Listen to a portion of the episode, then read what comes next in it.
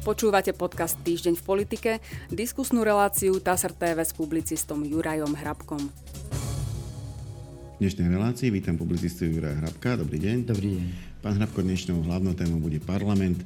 Nakoniec prebieha predposledná parlamentná schôdza, predposledná riadna parlamentná schôdza tohto roka, keďže septembrová by už mala byť iba slávnostná, ale chcel by som sa potom na konci pozastaviť aj pri rôznych aktivitách nových, vznikajúcich strán, ktoré sa snažia nejakým spôsobom etablovať a zoradiť a doradiť predtým, ako vyrazia do finále predvolebnej kampane parlamentných volieb roku 2023. Začnem správou TSR z Národnej rady, je z 2. mája. Poslanci Národnej rady začali v útorok popoludní 90. schôdzu, očakáva sa, vyš, sa vyše 200-bodový program. Podľa šéfa Národnej rady je možné, že viaceré poslanecké návrhy sa presunú na ďalšiu schôdzu, no tým stratia zmysel, keďže do konca volebného obdobia by mala byť už len jedna schôdza v júni. Návrh zákona potrebuje prejsť schváľovaním, ktorý obvykle trvá dve schôdze. V septembri chce Kolár už len slávnostné zasadnutie parlamentu pri príležitosti Dňa ústavy Slovenskej republiky. E, tak by som začal tú našu dnešnú debatu špecifikami tej predposlednej schôdze. Už tuto je jedno naznačené. E, asi, e, ak by malo byť niečo riadnym spôsobom prerokované, tak musí prejsť prvým čítaním už teraz, inak sa to nestihne. No, tak teoreticky sa to dá stihnúť, aj prakticky by sa to dalo stihnúť, no ale to by museli poslanci vyvinúť aktivitu nejakú, čo je predpokladané, že ju teda nevyvinú v súvislosti s tým, ktoré body sú teraz na programe schôdze. O tom hovorím, možno smer, ktorému ne, sa nepodarilo jednu schôdzu urobiť, tak ten takú aktivitu vyvinie, to sa, to sa uvidí. Ale jednoducho záleží na tom, a to je univerzálne pravidlo, bude tak, ako rozhodne väčšina v parlamente. Poslanci si sami určujú, kedy budú rokovať, o čom budú rokovať, o čom nebudú rokovať. Aké budú mať záležité, platy? aj aké budú mať platy, samozrejme.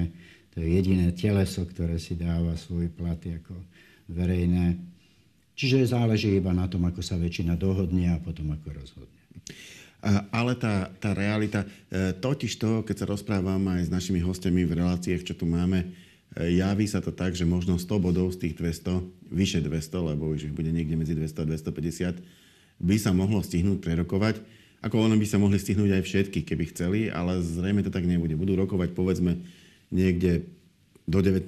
mája, alebo proste nejako takto, do polovice mája. A potom proste skončia schôdzu a čo nestihli, tak to, ak sa povie, najslabší máte padáka, proste vypadne z programu keďže na tej ďalšej schôdzi, keby to aj prešlo e, zrovna prvým čítaním, druhé už nemá kedy byť, no tak tie, tie veci prakticky, prakticky zaniknú ako, ako, ako agenda tohto volebného obdobia. Áno, to je jeden z tých scenárov a je, je dokonca najpravdepodobnejší. Ja si nemyslím, že poslanci budú teraz hromadne stiahovať svoje návrhy z toho dôvodu, ktorý ste vypovedali. Jednoducho sa urobí to, čo sa v tomto parlamente stalo značným zvykom a to znamená presúvanie na ďalšiu bodov programu na ďalšiu schôdzu. No, poslancom sa veľmi nechce pracovať, z tohto uhla pohľadu je to dobrý job naozaj, ale jednoducho ako rozhodne väčšina, že toľko a toľko bodov a tie a tie body sa presunú na ďalšiu schôdzu, tak sa tak aj jednoducho stane. O tom rozhodne hlasovanie. Čím si odsunú ten problém, povedané v úvodzovkách, alebo tú guľu, si posunú na ďalšiu schôdzu a tam už to potom nebude mať význam. Pravdu máte aj v tom, že ako náhle sa tie návrhy zákonov neschvália do konca tohto volebného obdobia, bude ich nutné, ak to bude niekto považovať za potrebné podať znovu. Budúci parlament nemôže pokračovať v druhom čítaní, keď prebehlo prvé čítanie, povedzme, tohto súčasného parlamentu v tomto volebnom období. A druhá stránka tej istej veci je, a už sme sa to veľakrát rozprávali, že naozaj množstvo tých návrhov zákonov e, je podaných najmä z predvolebných dôvodov. E, dávajú ich tam poslanci ani nedúfajú, že by mohli byť schválené. E, možno aj dúfajú, že nebudú, lebo keby sa to stalo, boli by z toho problémy a oni by boli za tie problémy zodpovední, ale chcú, aby sa rozprávalo o tom, že predložili, že chceli, že chceli riešiť. No a nakopilo sa ich tam celkom veľa. Takto by sa ich vlastne parlament elegantne zbavil E, bez toho, že by teda nejako dehonestoval tých návrhovateľov tým, že by im neschválil tie zákony, no jednoducho by sa tak potichučky ako keby vyparili. E, je aj toto taký ako vedľajší efekt tohto postupu? Nepovedal by som, že vedľajší, skôr by som povedal, že primárny. Že primárne. Už jednoducho žijeme vo volebnom čase, s tým nič nenarobíme. Volebná kampaň bude veľmi dlho a v parlamente sa už ocitajú e, viac populistické ako politické návrhy. Čiže s tým sa nedá nič robiť. Poslanci sa sami neumravnia, im ide o hlasy voličov, takže budú ľúbivé, lákavé návrhy zákonov predkladať do poslednej možnej chvíle práve aj z toho dôvodu, aby to bola téma. Naozaj nejde o to, či budú schválené alebo nie. Tam o to vôbec nejde. Ide o to, aby našali tému a dúfali teda, že médiá sa toho chytia, bude sa o tom hovoriť. Ak sa hovorí o tom, hovorí sa samozrejme o nich a o kom sa pred volebnom čase nehovorí, tak ten voľby nevyhrá. Respektíve sa ani nedostane do parlamentu. Alebo to politicky neexistuje. Tak. Je neviditeľný. Súvisí s tým aj problematika mimoriadných schôdzí. E, keď som sa o tom rozprával s Richardom Sulíkom, tak e, predstavil takú logiku, ktorá na prvý pohľad e, sa javí aj presvedčivá. Kto by už zvolával mimoriadne schôdze, teda myslím z hľadiska opozície, opozícia vie nazbierať 30 poslancov, aby zvolala mimoriadnu schôdzu, lenže, lenže mimoriadna schôdza má svoj program, ktorý keď poslanci neschvália, tak skončí skôr, ako sa začala E, nedá sa použiť to, e, čo sa, čo sa dá v inej, dalo v inej časti volebného obdobia, že sa zvolala mimoriadná schôdza s cieľom odvolať člena vlády.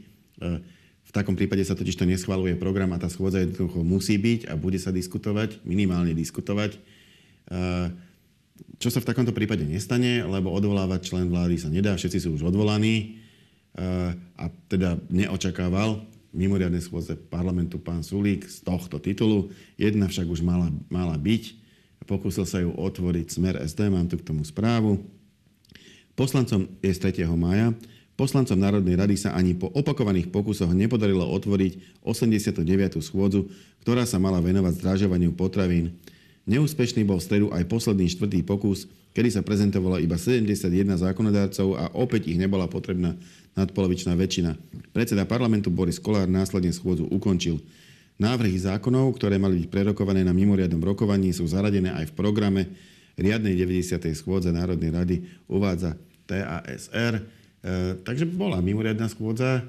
E, opýtam sa za chvíľu, že či to znamená, že možno budú aj ďalšie, ale najprv k tejto konkrétnej. E, ostali tie zákony, lebo Smer naozaj pripravil nejaké návrhy zákonov, dokonca k tomu robil aj rokovania s rôznymi odborníkmi, bol prítomný aj zástupca Sme rodina, ktoré za to hlasovalo, aby tá schôdza bola a chceli teda nielen rozprávať, ale niečo aj predložiť a to majú, to majú zaradené do programu riadnej schôdze Národnej rady, takže na prvý pohľad, ako by sa až tak veľa nestalo, ale už sme sa rozprávali o tom, čo sa môže stať návrhom zaradeným na program riadnej schôdze, najmä ak sú niekde na konci E, že ich jednoducho neprerokujú, e, tak sa chcem opýtať, e, že či teda toto asi bude aj osud týchto návrhov.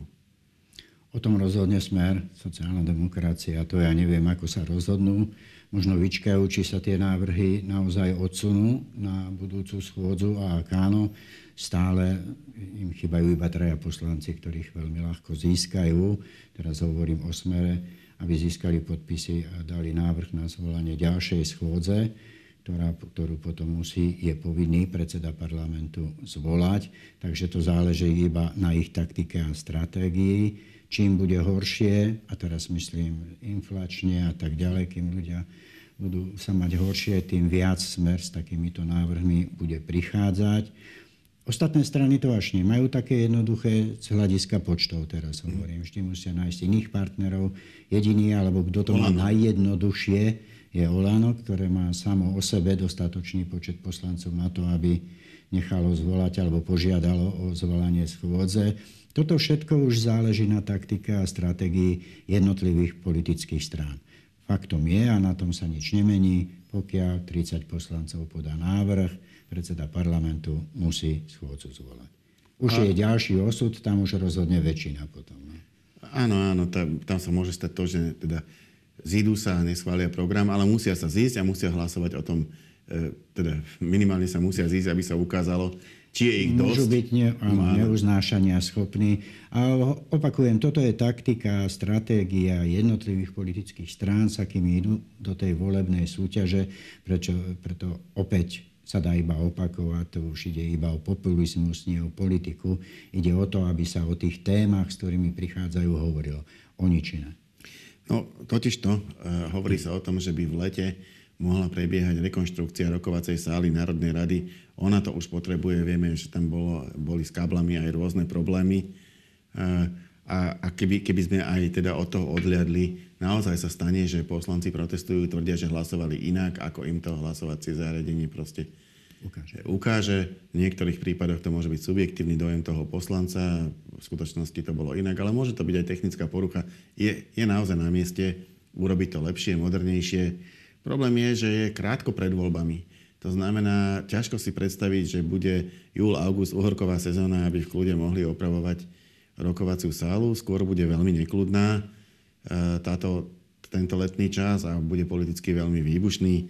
Práve sme sa rozprávali o tom, že kľudne smer, ale možno aj iné strany vymyslia nejaké mimoriadne schôdze parlamentu, keď nie je pre nič iné, len aby sa rozprávalo o tom, aká je téma týchto, týchto schôdzí. No a čo potom, kde sa zídu, čo budú stanovať niekde na lúke, alebo pôjdu do Starej národnej rady, budú to nejaké improvizované stretnutia poslancov? Áno, to predbiehame, ale to, čo môžem povedať, je, že to, e, kde sa uskutoční parlamentná schôdza, určuje predseda parlamentu.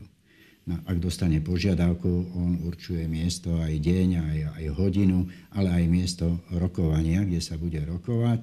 No a ak takáto požiadavka príde, bude musieť Boris Kolár o tom rozhodnúť, či to urobia v Starej národnej rade, či to urobia v kinosále, či to urobia na lúke v nejakom kašteli, to už je v jeho právomoci a kompetencie povedať, že kde takáto schôdza bude, kde ju zvolá. V každom prípade to bude mediálny event, lebo to bude niečo iné, neobvyklé.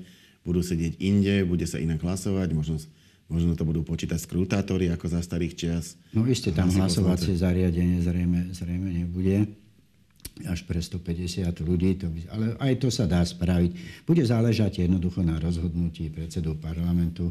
Rozhodne, ak hovoríte o neobvyklosti, to bude menej obvyklé, ako bolo zavedenie igelitovej demokracie, igelitu v rokovacej sále parlamentu, ktoré myslím sa udialo. Pamätáte si? Na. Myslím si, že z istého hľadiska to bol až extrém toho, ako môže parlament eh, rokovať. E, hovoríte o tom, keď parlament v skrátenom legislatívnom konaní menil ústavu, menili ju ešte v čase, myslím, sviatkov, nejako na prelome rokov. To znamená, eh, v podstate za normálnych okolností by poslanci niekde lyžovali, Namiesto toho sa zišli v skrátenom legislatívnom konaní, menili ústavu eh, a ešte navyše ani vlastne tam nemali byť všetci prítomní, lebo niektorí boli nakazení koronavírusom, tak tých zábalili do, do igelitu v hornom... No je to naozaj bizarné. V hornom rade parlamentu, aby nemohli kašľať na tých pod nimi a odtiaľ teda hlasovali. Presne. Všetci mali všetko zakázané okrem poslancov. Tak áno, bolo aj takto. To znamená, že toto by už asi nebola silnejšia káva, bolo by to len niečo iné. E, poďme k ďalšej správe. Hovorí o tom, že je to správa z 2. mája TASR. Juraj Krúpa z SAS končí vo funkcii predsedu výboru Národnej rady pre obranu a bezpečnosť. Parlament ho v útorok odvolal. Za jeho odchod z funkcie hlasovalo 68 poslancov zo 104 prítomných, proti bolo 34, dvaja sa zdržali. Návrh na Krúpovo odvolanie predložili poslanci opozičného smeru SD, vyčítali mu neprofesionálne vedenie výboru, tvrdia, že funkciu zneužíva pre svoj osobný prospech. Krúpa ich argumenty odmietol, uvádza TASR. Ehm, ako v normálnych časoch ehm, by človek možno čakal, že ehm, odvolajú pána Krúpu z vedenia výboru potom, ako SAS odišla do opozície. Mohla by koalícia si vzniesť napríklad nárok na to, že že ona by podľa parlamentných počtov mala mať vedenie tohto výboru a teda by odvolali pána Krúpu a bol by tam nejaký predstaviteľ koalície zvolený koaličnou väčšinou. To je presne to, čo sa nestalo. Aj po odchode SAS e, do opozície nakoniec aj pán Krupa prestúpil do SAS Olano, aby to bolo ešte komplikovanejšie. Ale po odchode SAS do opozície ostal predsedom výboru, odvolajú ho po 9 mesiacoch e, a na návrh opozície. To znamená, opozícia navrhla odvolať opozičného predsedu výboru. a s pomocou neviem akej parlamentnej matematiky môžete vysvetliť, ako to vzniklo, bol naozaj odvolaný. Prečo sa toto stalo? No v prvom rade už by sme asi nemali veľmi hovoriť o opozícii a koalícia neexistuje, neexistuje vládny program, neexistuje nič, jednoducho existujú iba vládne strany. Takto je to asi zrejme presnejšie pomenovanie, ako delí to na opozíciu a koalíciu pretože tá už naozaj, naozaj neexistuje. E, prepačte, že vás prerušujem, ale ak by som sa mohol opýtať, hovoríte, že neexistuje už v tom pravom slova zmysle koalícia a opozícia, existujú iba vládne strany. Chcem sa spýtať, že či je vládnou stranou napríklad strana demokrati pána premiéra Eduarda Hegera, e, keď je to strana, ktorá nie je stranou parlamentnou, je to strana mimo parlamentná? Áno, ale napriek tomu je, podľa môjho názoru, vládnou stranou. Ono je to tak trochu bizarné, ak by sme to preskúmali celé, ako to bolo, pretože vieme, že strana spolu sa nedostala do parlamentu, je mimo parlamentnou stranou, no ale potom sa udiali rôzne stranické šachy a zrazu strana spolu, nedá sa povedať, že by mala zastúpenie v parlamente, lebo voľbami neprešla. Hej. No ale Miroslav Kolár, ktorý sa do parlamentu dostal na kandidátnej listine za ľudí, sa rozhodol prestúpiť do strany spolu, stal sa jej predsedom a tým pádom ako nezaradený poslanec a tak je to zvykom hovoriť, žiaľ Bohu nešťastným zvykom podľa mňa, že reprezentuje stranu spolu v parlamente. Ako náhle reprezentuje, príjmeme toto, že reprezentuje stranu spolu v parlamente, no tak premenovaním strany spolu na demokratov, do ktorej vstúpil potom aj Eduard Heger a ďalší členovia vlády, no tak jednoducho dá sa z tohto odvodiť, že je to tak. Ale fakticky je to zase tak, že sú vládnou stranou, ale mimo parlamentnou stranou. Len toto vysvetľovať je veľmi, veľmi ťažké a obťažné, keď samotné médiá na to nedbajú. Mhm. No a vráťme sa teda k tomu Krúpovi. E, prečo musel preč? A prečo sa to vlastne tomu smeru podarilo? Smeru sa to podarilo. Tak ten oficiálny dôvod je, že nezvládal tú funkciu, to ste povedali, to bolo v tom návrhu aj napísané, prečo to neurobili už minulý rok alebo po prestupe, kedy prestúpil Juraj Krupa zase z Oľano do SAS, tých prestupov bolo veľa. To je otázka na tých poslancov. Faktom ale je, že minulý rok, respektíve keď SAS odišla, opustila, opustila vládu, tak sa parlament venoval predsedničke zdravotného výboru Eh, Jany Byto Cigánikovej a tá bola z funkcie predsedničky odvolaná. Paradoxne odvolala ju SAS sama. Ak by sa SAS vtedy nezúčastnila na hlasovaní, tak možno by bola doteraz Ale toto je trošku, trošku, trošku nefér, lebo to, Čo? Vtedy, vtedy, to sú počty. Vtedy SAS naozaj naskočila na taký ako rafinovaný ťah zo strany Olano. To ich vylákalo vylákalo ich e, do, do tej obštrukcie, na ktorú potom doplatila pani, pani Ciganíková, pani Byto Ciganíková. Ale chcem povedať, že nebolo to zámerné, neverím tomu, že by SAS zámerne e, prispela k odvolaniu pani Ciganíkovej, jednoducho nechali sa vtedy dobehnúť. Niekedy sa to v politike stane. Niekedy sa to stane, ale jednoducho na základe tých počtov sa dá povedať, že ak by sa SAS nezúčastnila hlasovania o odvolaní svojej predsedničky, respektíve svoje, svoje členky, tak by možno ešte dodnes bola vo funkcii predsedničke, respektíve musel by prísť opakovaný návrh.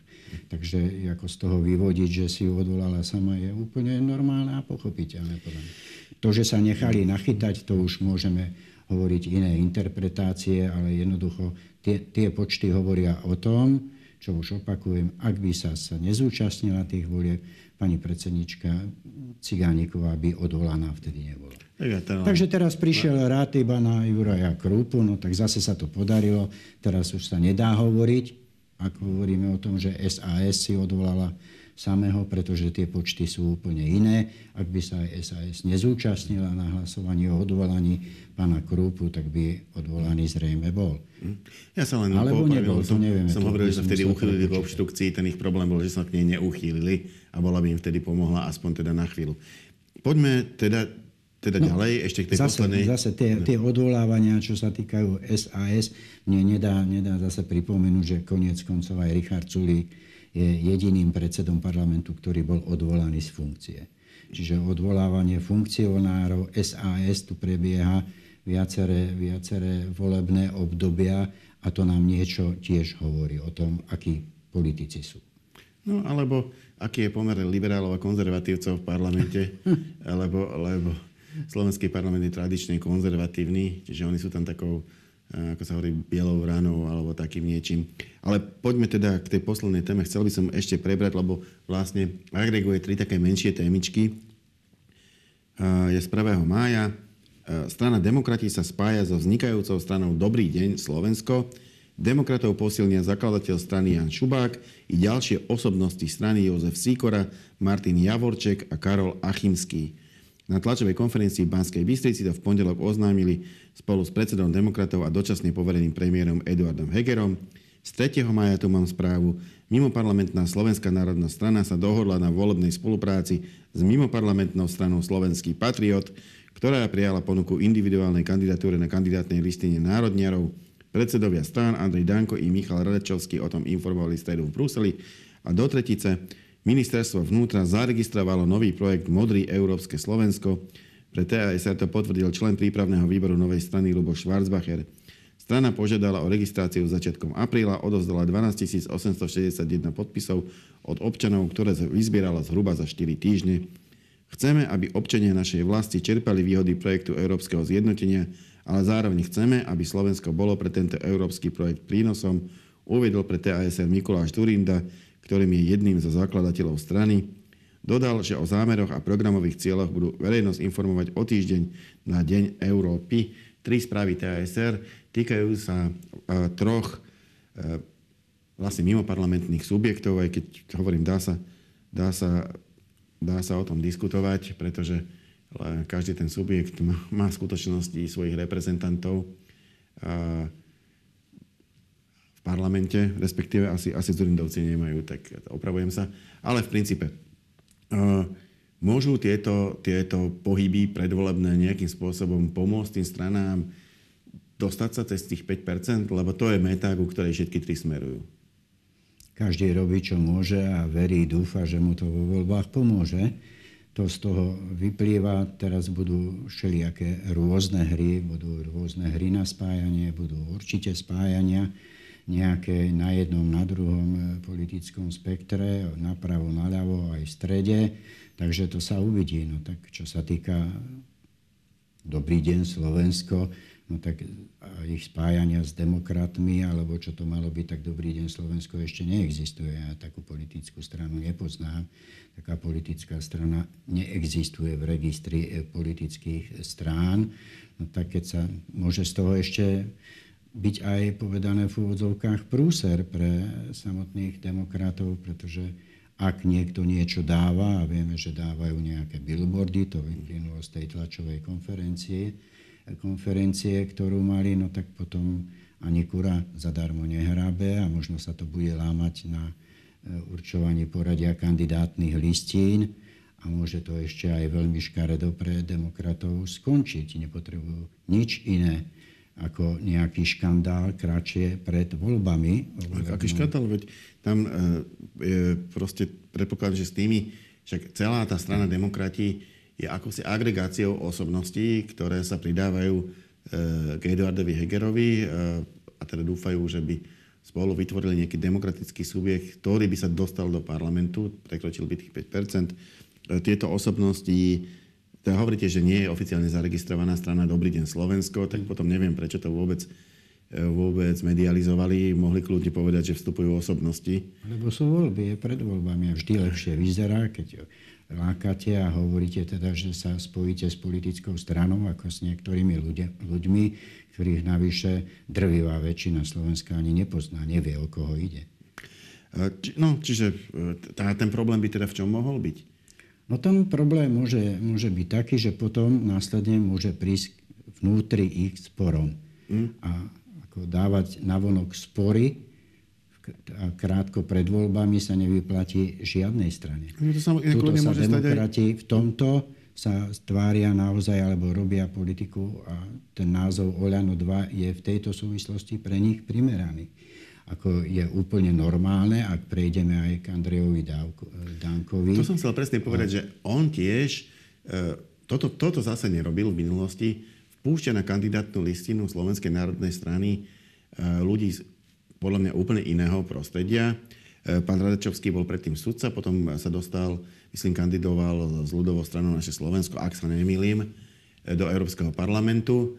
A teraz by ako, ako už zakladateľ tej strany Patriot sa pridal k Slovenskej národnej strane. Ako určite sú tam nejaké styčné body, takisto s pánom Tarabom a jeho stranou Život, ktorý, ktorá sa tam už pridala v tom, že sú to národné a kresťanské strany. Ale nie sú to nejakí dlhodobo zohratí hráči. Tam sa tiež môže stať, že E, či už pred voľbami vzniknú spory, alebo keď nie pred voľbami, tak nebude aj po voľbách by mohli eventuálne nastať. No, o situácii po voľbách nemusíme hovoriť, to nastáva vždy, stačí si zobrať aj toto volebné obdobie ktoré strany tam prešli, ktoré strany jednoducho už majú jedného, alebo možno ani to nie je poslanca, aké nové strany vznikli. A ako často sa v médiách o nich hovorí, že má zastúpenie v parlamentu, čo iba pomáha týmto stranám, ktoré sa nedostali do parlamentu. To je jednoducho nepripustná propaganda z mojej strany. Tam treba stále hovoriť o tom, že, idú, že ide o nezaradených poslancov, inak to možno nazývať stále iba kampaňou ktorej sa zúčastňujú aj aktivistické médiá samozrejme. Aj hoci kto iný, ja kto to tak... Je to, je to ľahšie povedať samozrejme, Nie že... ľahšie, ale aj, ale aj pre, pre toho, lebo to médium e, niekomu ten článok píše. E, a ako už povedal veľký filozof v minulosti, pán Popper, e, zrozumiteľnosť je dôležitejšia ako exaktnosť, dokonca aj pri vedeckých publikáciách a pri článkoch v novinách. Je to úplne kľúčové, aby ten čitateľ vedel, o čom sa bavíme. No a jednoducho, keď ten poslanec síce bol aj zvolený za nejakú stranu, ale z nej už dávno vystúpil, reprezentuje inú stranu, je členom inej strany, hlási sa k nej a presadzuje jej program v parlamente, je to proste skôr metúce pre toho čitateľa uviezť, že je to len taký nezaradený poslanec, keď už pomaly môže byť predsedom inej strany. Však to sa stalo aj e, pánovi Miroslavi Kolárovi. On bol už predsedom strany spolu, za ktorú nebol zvolený do parlamentu. A keby sa to proste neuvádzalo, E, tak podľa mňa by to, ten, ten čitateľ by mal z toho rozhodne väčší guláš, ako keď sa povie, že tento predseda strany spolu, Miroslav Kolár, je nezaradený poslanec v sátvorke spolu. Myslím si, že, že to by nebolo celkom tak, ako to je. V prvom rade médiá majú uvádzať fakty.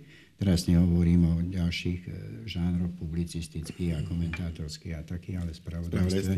Ako náhle napíšete, že republika má v parlamente, ja neviem, troch, piatich poslancov, neviem to teraz, teraz presne, tak to nie je fakt. Pretože republika nie je parlamentnou stranou. Sú tam nezaradení poslanci.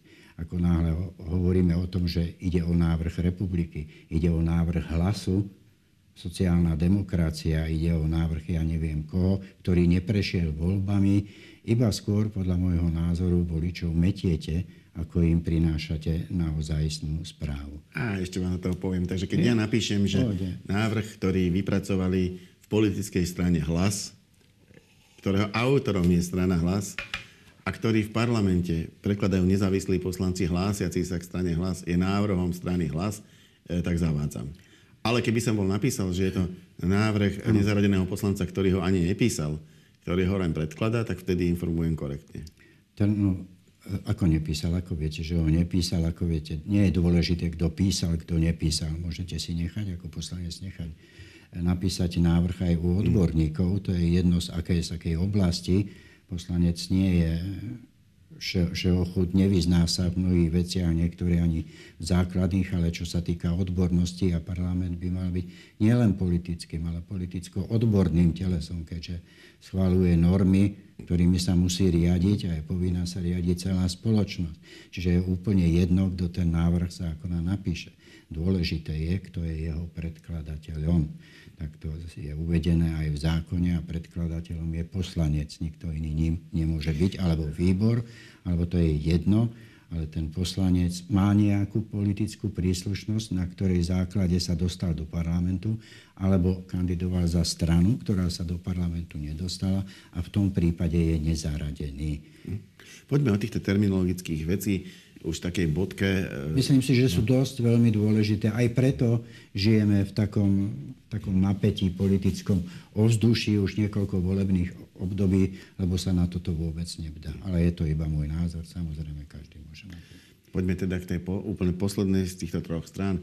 Môžeme teda túto bodku za našou reláciou napísať modrým perom, lebo tu máme e, Turindovú stranu je, je ona tá strana zaujímavá v tom, e, že jej zakladateľom je bývalý dvojnásobný premiér, čo, čo naozaj, teda s tým sa nemôže každá strana pochváliť, e, ale zdá sa mi byť pomerne pasívna. Teraz vyzbierali tie podpisy, zaregistrovali sa. Myslíte si, že ich to trochu rozbehne, že budú viacej komunikovať, že budú aktívnejší? Lebo si myslím, že jedna tlačová konferencia za dva týždne v predvolebnom čase, to je hanebná pasivita. Vrátim sa ešte pár slovami k tomu porovnaniu Andreja Danka a Eduarda Hegera, lebo sme odbočili dosť, dosť od tej témy. E, považujem za normálne a úplne v poriadku, keď Andrej Danko ako SNS mimo parlamentná strana sa chce dostať do parlamentu všetkými možnými spôsobmi a preto zbiera ten politický drobis, ktorý je roztrúsený e, okolo, okolo neho na rozdiel od Eduarda Hegera a ďalších členov vlády, ktorí by mali predsa len hrať inú politickú ligu a stranickú ligu, ako hrá Andrej Danko. Tam je veľký, veľký rozdiel a preto aj hovorím, že sa to nemusí vôbec vyplatiť.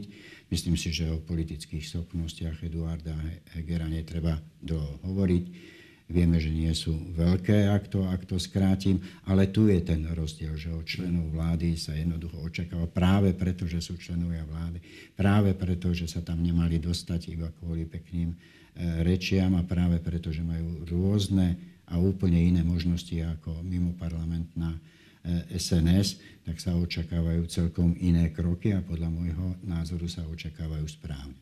Čo sa týka modrých, Mikuláša Zurindu. Ja si myslím, že ich čas ešte iba príde. Museli počkať samozrejme po tom extempore, čo sa vyviedlo predtým, k tomu sa asi netreba vrácať, či budú zaregistrovaní. Sú zaregistrovaní, to prišlo.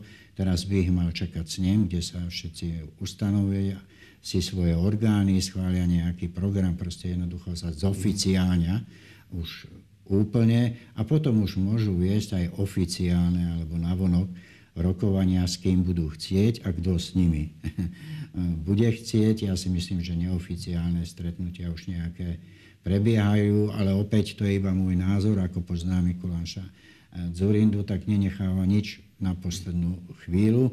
Teraz bude už vystupovať z pozície strany, hoci aj málo percentnej, ale je to úplne e, zase iná, iná vec, ako keď e, demokrati sa spájajú so stranou, ktorá ešte neexistuje. Respektíve takto predkladajú verejnosti, že sa spojili s touto stranou. Ešte, že teda netajili, že to je kvôli tým e, billboardom. Mikulás Zurina bude oficiálne zastupovať, predsedom môže byť hoci, kto to už rozhodnú, orgány strany, kto bude viesť rokovania o predvolebnej e, spolupráci, ak ich vôbec budú viesť, ale dve 3%, možno, možno 2%, na čo ja to teraz v tejto chvíli odhadujem, Mikuláša a Zurindu môžu zamiešať karty.